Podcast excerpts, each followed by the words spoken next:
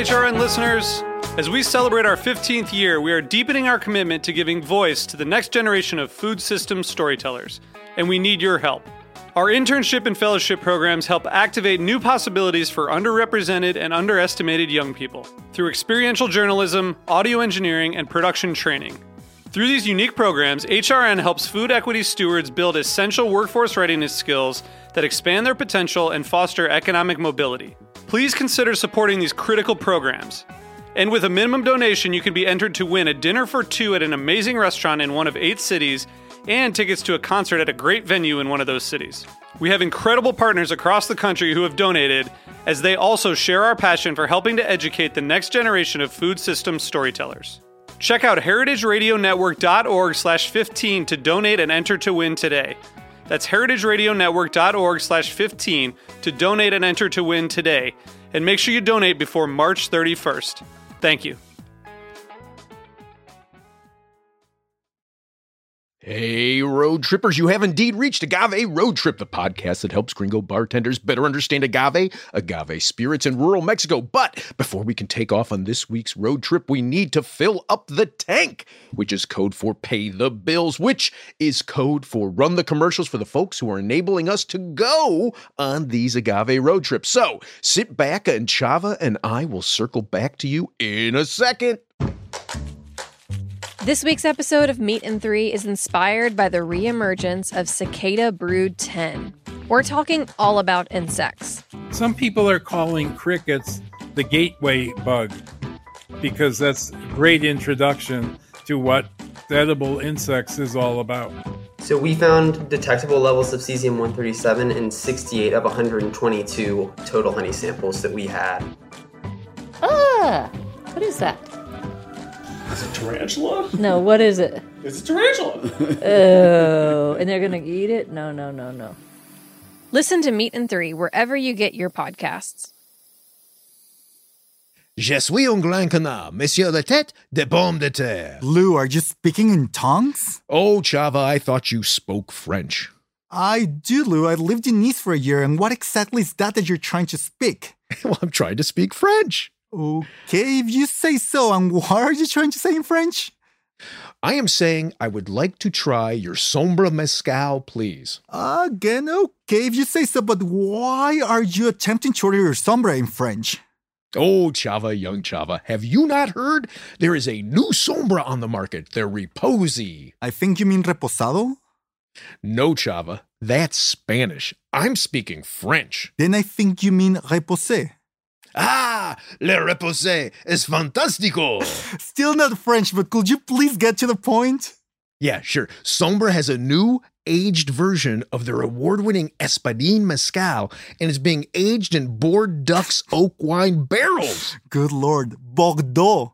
Oh, yeah, that actually sounds better. Bordeaux wine barrels from me.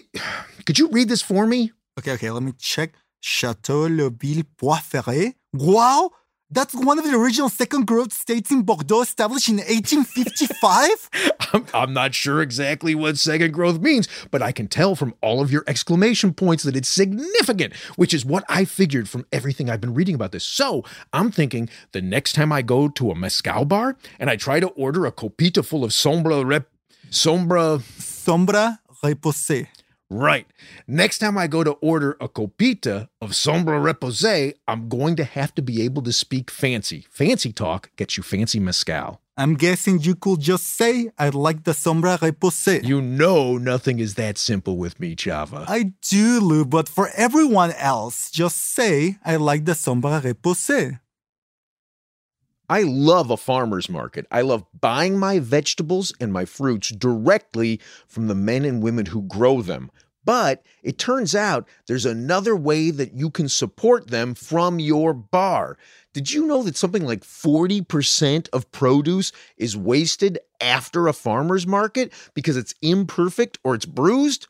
That same imperfect and bruised produce is perfect for making syrups and flavored ice cubes or it can be dehydrated into powders or fermented into shrubs, both things that you can use in making cocktails. World-class U.S. Bartender of the Year, Adam Fournier, has a project on DiageoBarAcademy.com that helps you do exactly that. Check out his series, So Fresh and So Glean, on DiageoBarAcademy.com. Diageo Bar Academy is a free online resource for hospitality professionals, offering resources for bartenders, bar managers, and venue owners. Stay informed, get inspired, and nurture connections to grow your career or your business by joining Diageo Bar Academy. Visit DiageoBarAcademy.com. That's D-I-A-G-E-O baracademy.com. Visit today. It's completely free, and you will be amazed at all they have to offer. That's D-I-A-G-E-O baracademy.com. Log on now at DiageoBarAcademy.com to raise the bar and enhance your career.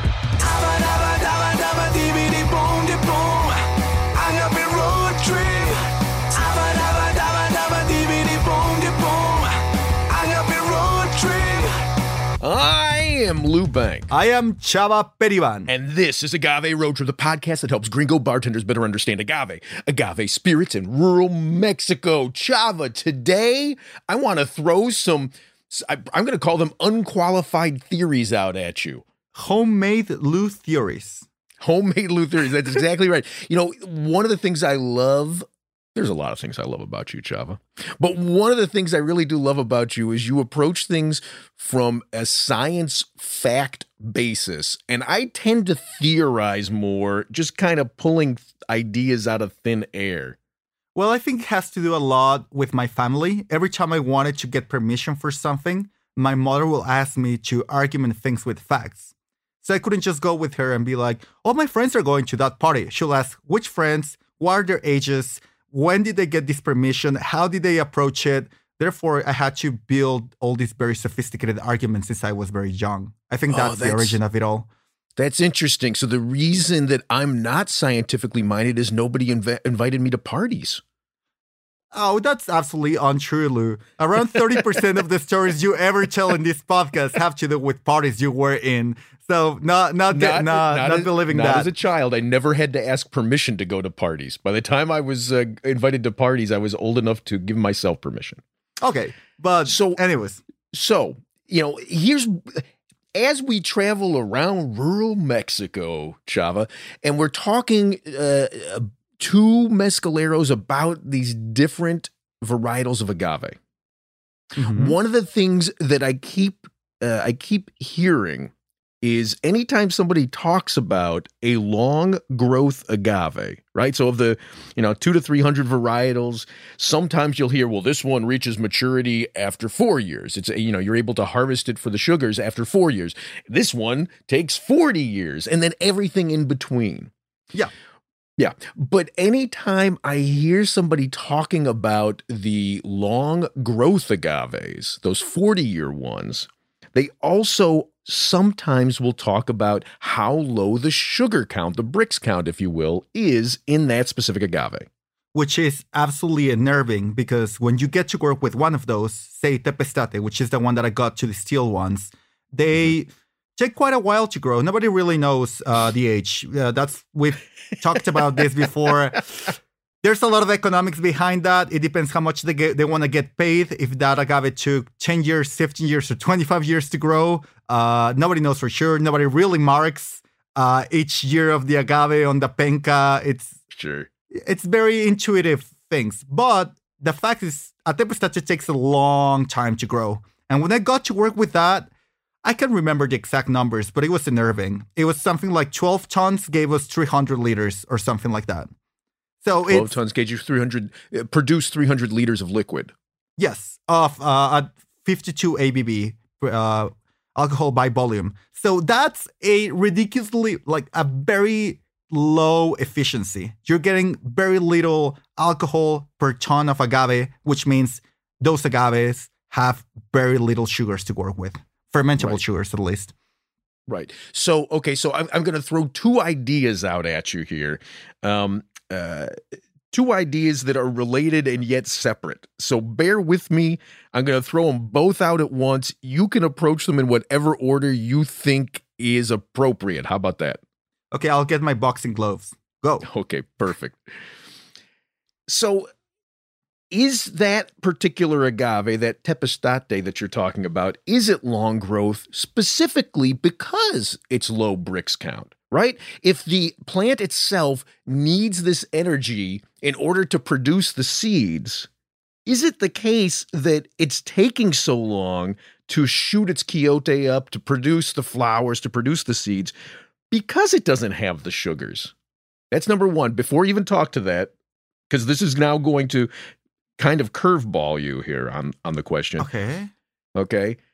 When I talk to my friends, the Ramoses in Miahuatlán, Oaxaca, they tell me that in their specific community, their Tepeztate reaches, Tepeztate is how they pronounce it there, their Tepeztate reaches maturity. You're expert in Spanish now, Lou. That changed overnight. I am expert. I do not speak Spanish. I speak agave. Okay. I speak Mague. Habla Mague. They say that in their specific community, Tepeztate reaches maturity at something like 10 or 12 years. Yes, which I've heard of. 10 to 15 years. That's, let's say, sort of common for Tepeztate. Okay, and then I was on a farm with my friend Stan from Los Danzantes, and he showed me a Potatorum, a Tobala, that was literally, the stalk was already up in the air and the flowers are coming out, and he said that was a 4-year-old plant. Okay. So my question is, in those communities, when you've got those varietals that you're used to taking 25 years, 15 years to reach maturity, and instead it's 4 years or it's 12 years. Is the Brix count higher as a result? I really love this question. I really love everything that this entails, because my first approach to this will be, I think that most of the agaves that take a long time to grow, they tend to be bigger. Is that a fair assessment? No. Think about Tobala, Potatorum, right? You hear 12 to 15 years in the wild. That's a long growth. Yeah, but compared to your Americanas that are significantly bigger? Yeah. Oh, Lord. Because that could be one approach, that the more biomass a agave has, the more the sugars get to be diluted. You know what I mean? Like a smaller agave just has more sugars per biomass. That could be one approach. I get the theory, except I don't think it pans out. No, which is the weirdest thing. This is very bizarre. Oh, Lord, just give me a... Okay, let's see. So... It's funny. I can see the steam coming out of your ears because you're struggling to come up with an answer for this. And the truth is, so much of what I love about these plants and these spirits made from these plants is there's still not a lot of answers about this, and it's one of the things I know that frustrates you, right? Yeah, absolutely. I think agave and agave spirits research, it's in its infancy. And by infancy, I mean the place where wine was in the 1600s. 1600s, okay. I think in the 1600s, there was more information available for wine and winemakers and wine consumers than there is today for agave spirits. Oh, okay. So then back to the relevant points. What are your thoughts, Chava?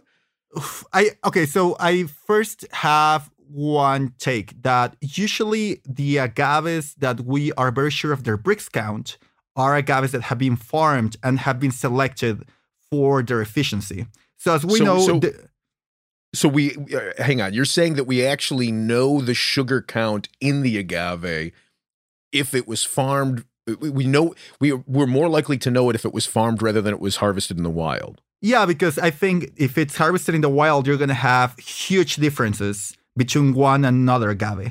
The Brix count, I wouldn't be so surprised. Unfortunately, again, I don't have actual data that will tell me that. But I'm guessing because I didn't give you a chance to prepare for this episode. Is what you're saying? No, and I don't know. Even if you have given me the time, I'm not sure that I'm gonna do my homework, and that's gonna be a second part of this episode when I come here with all my papers in hand and I shout to you, and I get really happy because I get not to be frustrated about your questions, but just. In the speculation mode that I am right now, I will say that also we don't quite know the Brix content, the average Brix content of the things that are harvested in the wild, because the guys that are using those most likely are not running huge distilleries.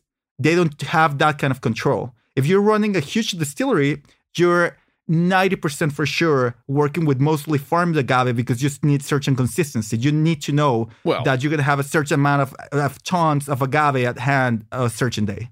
Yeah, exactly. You know, it's one of those things, and, you know, I realize as I'm saying this, I'm bringing up yet a third point that's going to frustrate you, but oh Lord, it's one of the things that that makes me a little bit nuts when people talk about the over-harvesting of the wild agave, and they suggest that it's a result of the boom in international mezcal sales. And I find that hard to believe. Right. I find it hard to believe because you're not going to get enough tonnage in the wild of any one agave to make it worthwhile for one of these large companies to do a release. There, 200 liters is not going to work for a major company. It's cost you too much just to set everything up and do the labeling. And it will be the equivalent to say that the popularity of Sara garments, it's endangering the silk production of Mexico.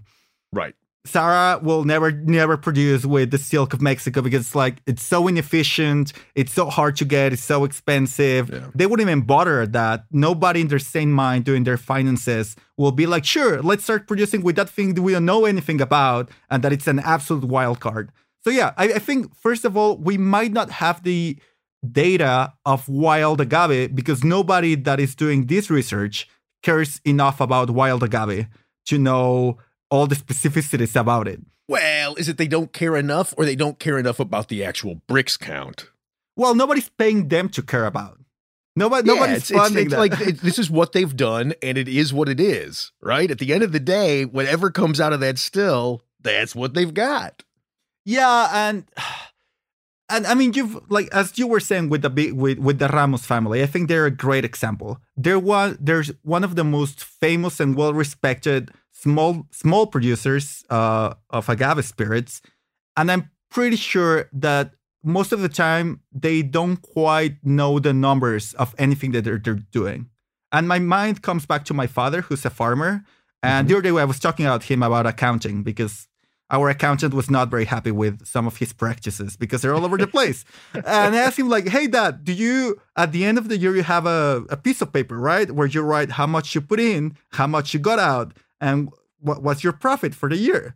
And he said, oh, no, I hate to do that. Imagine doing that. Oh, no, that'll be such a bummer. I'll be so stressed about it. Imagine if I don't like the number at the end. I will absolutely hate that. So I will never do it. Oh, really? So if I'm hearing you correctly, really for him at the end of the year, it's did my family eat well? Did we live well, or did we not? Exactly. So taking that, doing a parallelism with that into the agave spirits world, I would say that usually the data that we have to prove you right or wrong will be usually just of large scale and medium large scale produced agave, and that's where you will really be able to study the Brix count and if certain areas, if a 4-year-old Espadín in certain area with a ratio of biomass Brix is more efficient at their Brix count than a farmed Espadín in another area that took 7 years to grow. I don't think it's an easy study at all. I remember at one point someone asked me to research how much CO2 an agave was consuming a year to try to make the point that I was planting agaves, so therefore I'm fighting climate change the same way trees do, right? Was that me? Or I can't tell if you're making fun of me or not. I actually think there's been at least a couple of people that have asked me to do this research. Oh, okay. Well, I think one time you did that. Yeah. And when I started researching about this, I found that even doing that argument for trees, it's so hard. It is so hard to know which species of tree in which environment, under which growing conditions, is going to eat which amount of CO2 a year. There are so many variables that it's going to change. Like, there is no one tree. There's no single answer. Yeah, so I think it is very mysterious and very interesting to start asking that. And I think your point would because I know your mind. I know how you work. At least one of us does. Well, I can suspect it. I'm theorizing about this. Maybe one of the things you're trying to say is a more precious sugar a more tasty sugar? Is a sugar that is more scarce and that takes longer to be built probably more flavorful or more complex in the way we get to taste it? Is that where your mind is going? I think you're giving me a little bit too much credit. Really, my mind, where my mind is on this, the reason this question goes through my head is just because I hear things and I try to piece them together into logical chains. Okay. Right? To make things a little more understandable to me. I think in terms of will it make it more delicious, my heart really is in the place that the man or the woman who's processing it, the skills of that man or that woman, that's going to determine whether or not it's delicious. But I really do. I wonder if I've figured something out here that nobody's really talked about, because that would make me feel smart. And I like that. Okay. But then there's another thing, though. And we're getting really off topic with this one, but I need.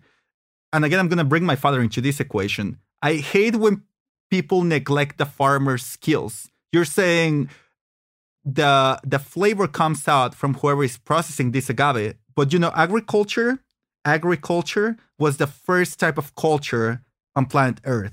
So it takes quite a skill and understanding of the earth and the plant to have delicious agaves to start with. It was the first culture. Yeah, I guess agriculture, if you're not talking farming, sure. Okay. Because farming, came well after culture came. But I've heard you say many, many times that, and other people that we've interviewed say many, many times that really after the first 3 years, you just leave that agave alone. It's going to do what it wants to do. I'm not dismissing the impact of earth or anything on these, but on these plants and on the end result of the spirits that come from the plants. What I am saying is that the biggest factor is the person who is processing it and the decision he or she is making in that process. I have some more thoughts about that, but I think that's a whole different discussion. And, okay. I'm going to do my homework. And I think it's worth saying that if we do find, I'm not going to be doing any research, but if you do find anything that points to answers or comes close to approaching answers to some of these questions, we'll throw them up on the webpage for the episode, post those links. Yeah, and I think there's so much that can be said about this, because I think that our understanding of the influence of the agave itself, the plant, the region, the soil, on the final flavor profile of the spirits, it's still it's not very well understood at all. And people want to start talking about terroir before actually understanding what those certain regions and what those conditions mean. So I think in wine and grapes, you can do that because there's so much information about what that specific location means in terms of flavor. We don't have that information in agave, and therefore I think it's still not possible to talk with a lot of fluency about that. Okay. Well, I think we should wrap it up here so that you can now spend the next 10 hours doing research. Oh, I hate you, Lou. I really hate you sometimes. And I love you, Chava. Okay. Hasta pronto. Adios. Bye. This has been Agave Road Trip, the podcast that helps gringo bartenders learn about agave spirits. Your hosts are Lou Bank and Chava Perivan. Sound engineering by Roy Sierra. Theme song performed by Gabriel Oliveira and Mark Rico. Sign up to become a road tripper and listen to more episodes at agaveroadtrip.com. If you enjoyed this podcast, please let us know. and if you hated it, recommend it to your enemies. You can also find us on Facebook and Instagram. Lou is in charge of our social media, so if he happens to sound like an old man, forgive him. He is one. Agave Road Trip is a production of 10 Angry Pitbulls, Inc. Agave Road Trip is powered by Simplecast. Thank you for listening to Heritage Radio Network.